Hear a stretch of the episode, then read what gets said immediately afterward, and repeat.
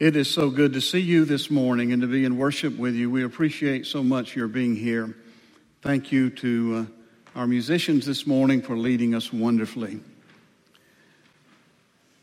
Woods and his team have put together a series of sermons that begins today, and that series is centered around Christian community. And the series is actually based on a book that was written by Dietrich Bonhoeffer. Dietrich Bonhoeffer lived in the 20th century. He was a pastor and a theologian in Germany during the time of the Nazis, and he dared to oppose the Nazis. And uh, he suffered for that very much. But in the process of all that happened in those days, Dietrich Bonhoeffer, one of the things he did was create an alternative community for the church that was known as the Confessing Church. And the confessing church consisted of those Christians in Germany who dared to oppose the Third Reich. One of the pictures here that you see is a picture of Dietrich Bonhoeffer with a group of confirmation class members uh, at a retreat.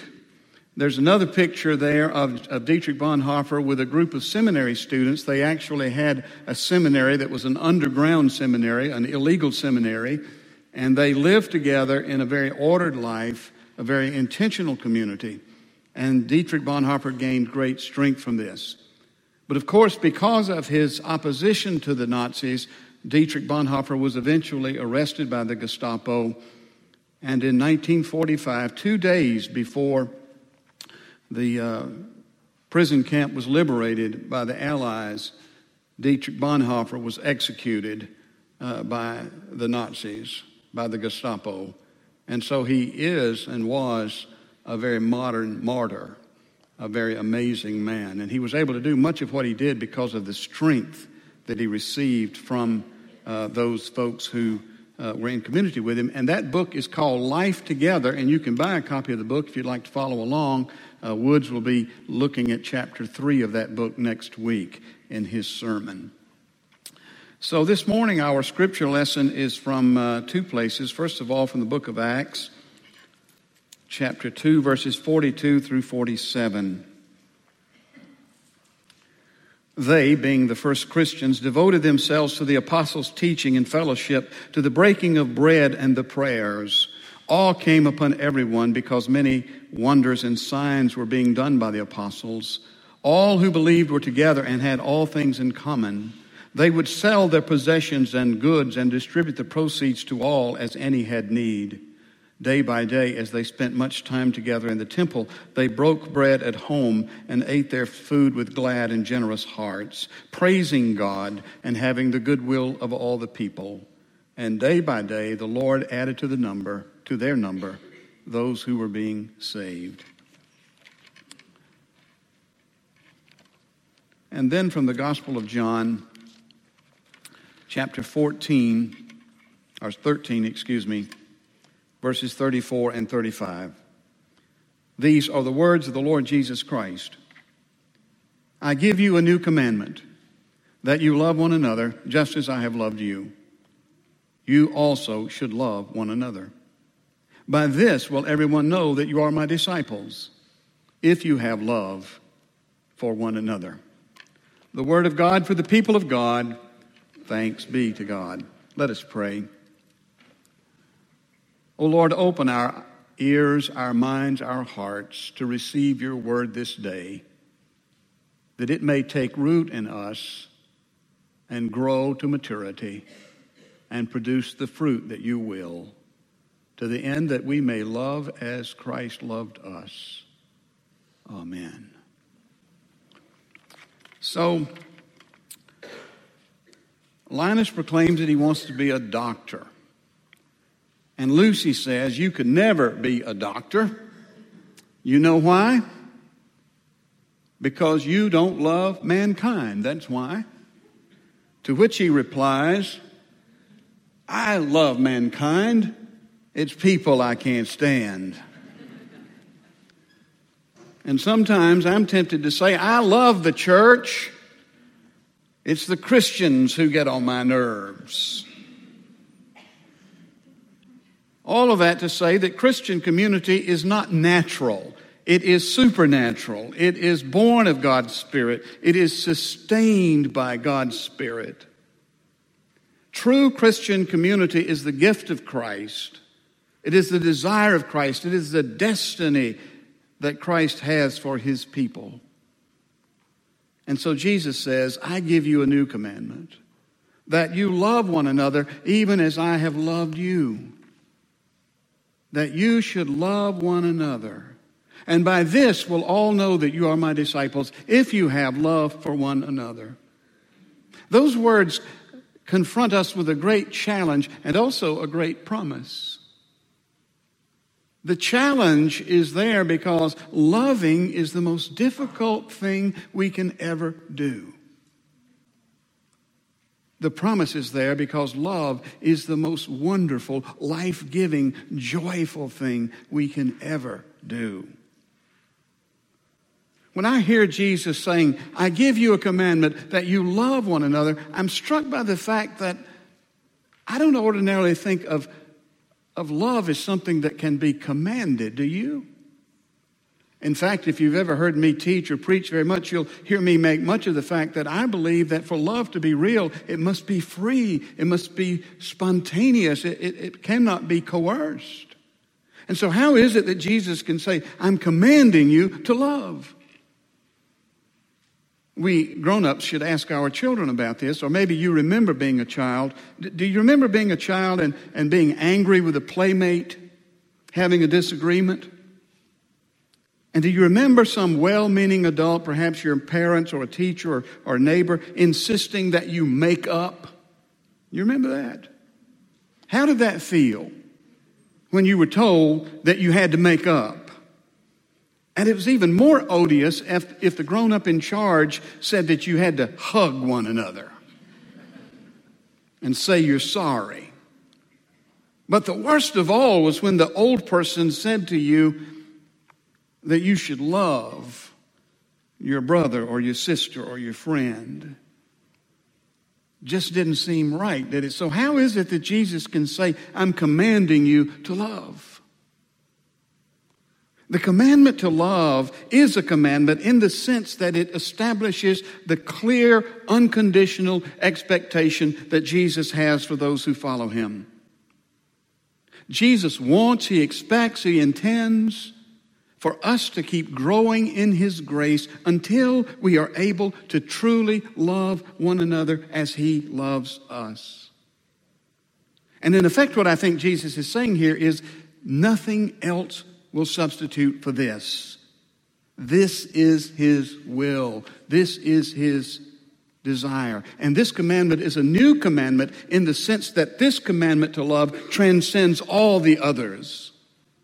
It is the fulfillment of all the others. Whatever else we might discover about God's will, this reality, this truth controls all the others. It is the standard by which everything else is to be understood. The love with which we are to love one another in community is produced by Jesus' love for us. It's not so much the imitation of Jesus as it is the expression of his love.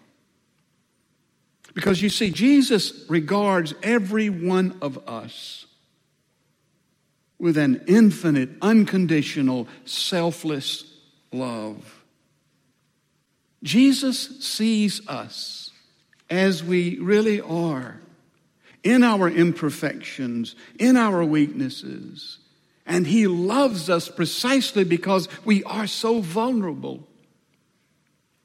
Jesus loves us in our human frailty, in our sick, pitiful sinfulness.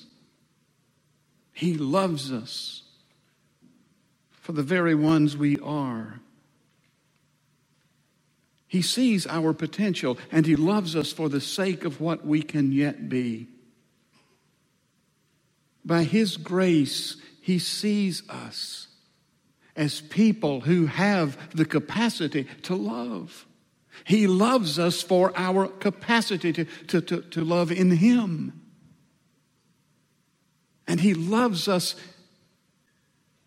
so as to awaken that capacity, so as to motivate us, so as to energize us, to move us. In effect, Jesus is loving us into loving. It is a love that we have for one another that is born of a knowledge of how much we are loved in our humanness. It is a love that sees another person and does not need anything from that person save the fact that they are a human being created in God's image. It is for you to see me and for me to see you and for us to be so selfless that we don't need anything. We just celebrate the fact that we are together. That is the goal. That is the desire that Jesus has for his people. And we are to love one another as disciples of Jesus. And now, I've often thought about this and I've often wondered why Jesus didn't make this a bit broader, more inclusive. After all, in the Sermon on the Mount, Jesus says that we are to love our enemies. So, why doesn't he say that here? Why does he command us to love uh, each other? Well, I think the answer is in the purpose and the practice of Christian community. Because you see, Christian community consists of those who are willing to follow Jesus. And if we are among those who are following Jesus, then we are members of Christ. We are members of his body. And as such, we are members of Christ to one another. Dietrich Bonhoeffer made much of this. Bonhoeffer said that one of the primary ways we know the love of Jesus is through the love that Christians have for us. That we experience the love of Christ from one another. Our capacity to love beyond the church begins with our capacity and our practice of loving within the church. Together, we grow in that capacity to love others as we experience that from one another. You are Jesus to your neighbor, and your neighbor is Jesus to you if you are in Christian community. It is as if the Christian community is a laboratory in which Christian compassion is being tested and proven and released into the world. I think of a man named Clarence Jordan who was a man very much like Dietrich Bonhoeffer. Clarence Jordan was from Americus, Georgia. He went off to seminary and earned a PhD in New Testament, came back to Americus, Georgia, and started something called the Koinonia Farm. And Koinonia Farm was an intentional Christian, Christian community that was established in 1942. And it was an interracial community in Americus Georgia in 1942. Can you imagine that? It was a community where everyone shared everything. They literally practiced common ownership of everything. No one claimed to own anything. They all owned everything together. They took vows of poverty. They lived together in that community. They advocated for fair treatment of sharecroppers and, and tenant farmers, and, and they loved black and white alike. And the Koinonia farm was often this, the object of of hatred and disdain in that community. The Ku Klux Klan marched against them. Their, their roadside fruit stand was bombed. They received constant threats. And yet they continued on through all of that. And if you've ever heard of Habitat for Humanity, you, have, you, you've heard of Habitat? You know what that is? Habitat for Humanity was started at Koinonia Farms. And Clarence Jordan, who was the founder of, of Koinonia, was an agronomist by, by, by his training in college. His undergraduate degree was in, was in agronomy, and he went back and established Koinonia, and he said of it, This is an experiment station in the gospel. What we are doing here is a demonstration plot and what it means to really live the gospel. And so, for us to love one another, to grow in fellowship, is like an experiment where we are going to practice Christian living and as we grow, then we share with the world. Now, that isn't necessarily an easy thing to do. I've had a couple of experiences with Christian, intentional Christian community. Uh, one of those was something called the Academy for Spiritual Formation. The Academy for Spiritual Formation is a community that comes together uh, 40, 50, 60 people, most of whom don't know one another, and they are put together for six weeks at a time, four times a year for two years. And they live a kind of retreat life for those weeks. And I remember how I would always feel on the first four days of one of those six day sessions. The first day when I get there or got there, I was always glad to see my friends, always glad to see the people with whom I had connected, with whom I had, you know, something in common. But the second day, I always felt out of place. As we would gather in the larger community, I would, I would feel like I didn't belong, and I would find myself saying to myself, I am such a fake. I don't belong here. And then the third day, everything would turn around. And I would look at the, look at the group and I would say, they are all such fakes. They don't belong here. And then by the fourth day, finally the Holy Spirit would have a little room to operate in my life, and I would begin to see all of us as we really are. And I would say, we are all fakes. And Jesus loves us anyway. And that is why we do belong here. Dietrich Bonhoeffer says that disillusionment must happen for Christian community to exist. By disillusionment, he means that we must overcome our illusions about what Christian community ought to be.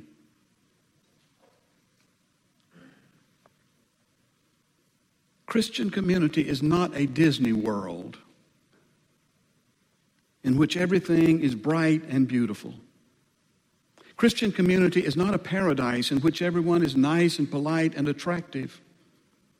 It is not a panacea in which everyone agrees. It is not even a particularly religious reality in which everyone speaks and thinks and acts a certain way.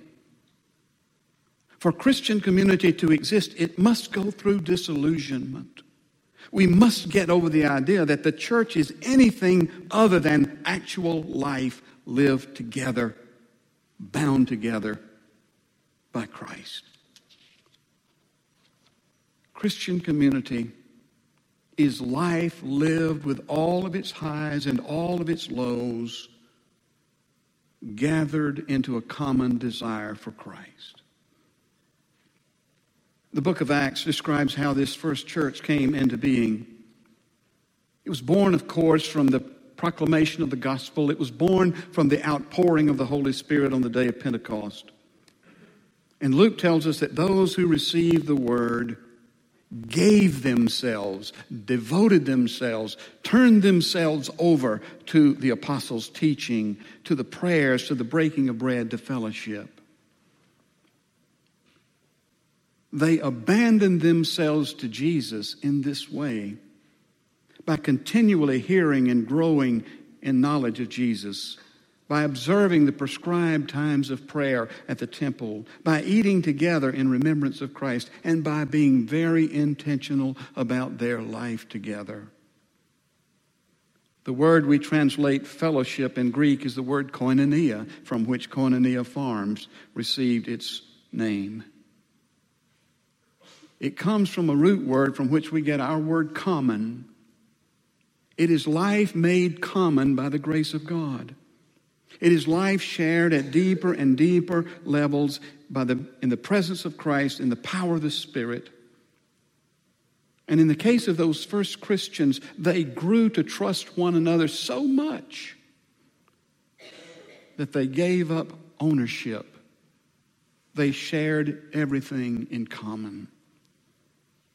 You see, Christian community is a fellowship that is so deep that it always results in radical stewardship. And Jesus says that by this level of love, we'll all know that we are his disciples. This is the proof. The proof of Christian discipleship is when we overcome differences in the name of, um, of Christ.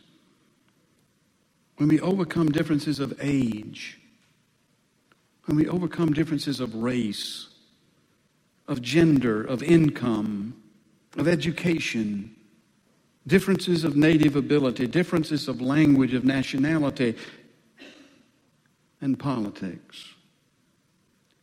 Christian community exists, and this is the proof of discipleship when we overcome any difference, anything that separates us. And we live together in the rough and tumble of life through the grace of God in Jesus Christ. Nothing less than this, Jesus says, is the true mark of our Christian discipleship. And we do this first and foremost in this place with one another. I remember when I was a part of the Academy for Spiritual Formation, we would go away for retreat, and, and we became very dear friends. We, we grew in our love for one another. And some of the people who would participate in the academy would say, I don't want to go back to my church. I just want to, I just want to stay here in this wonderful place, and I, I want to live like this. I, I really, my church is such a letdown. And I remember thinking to myself, well, if we, if we lived together all the time, we, we would have our problems what we're doing here is not altogether real. And if I can't live with my local church, with my own family, in this kind of love, then what use is it? You see, this is where we start. This is where we do the hardest, most fundamental work of Christian fellowship and discipleship. It is right here with one another, with this congregation. The congregation that gathers here, the congregation that gather in the other two places, this is where it starts, right here. And then, as our affections mature in relationship to one another, we grow in our gratitude for Christians elsewhere, in all places. And we grow in our love for people who are not a part of our fellowship. We grow in our love for strangers and even our enemies. But it all starts here as we practice fellowship with one another. This is our life. This is the living proof of who we really are as persons loved by God, called by God. And, sisters and brothers, this is what the world needs from us. Our world is so divided. The world needs an example of people who have learned to live together. Like those first Christians, we enter into this fellowship with prayer. We, we enter into it with constant attention to the gospel, and we enter into it with the breaking of bread that is a sign of our common life. And so we come to this table this morning to receive the sacrament that Christ has prepared for us. And this table is a table where we are all equal. There are no distinctions here. All are welcome. This is the Lord's table. And we come with gratitude.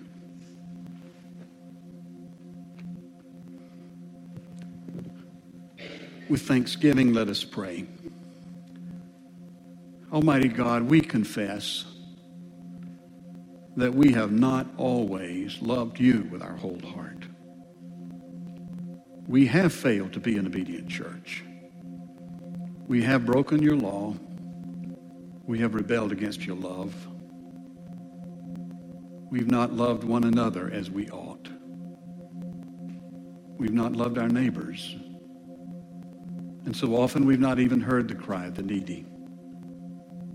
So forgive us, we pray, and free us for joyful obedience. And we give you thanks that Christ died for us while we were yet sinners, and that proves God's love for us. And, O oh Lord, may we prove our love for you as we gather into love with one another.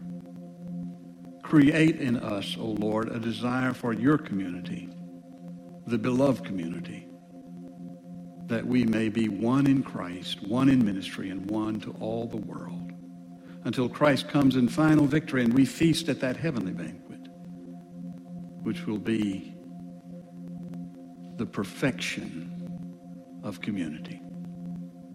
Through Christ we pray. Amen.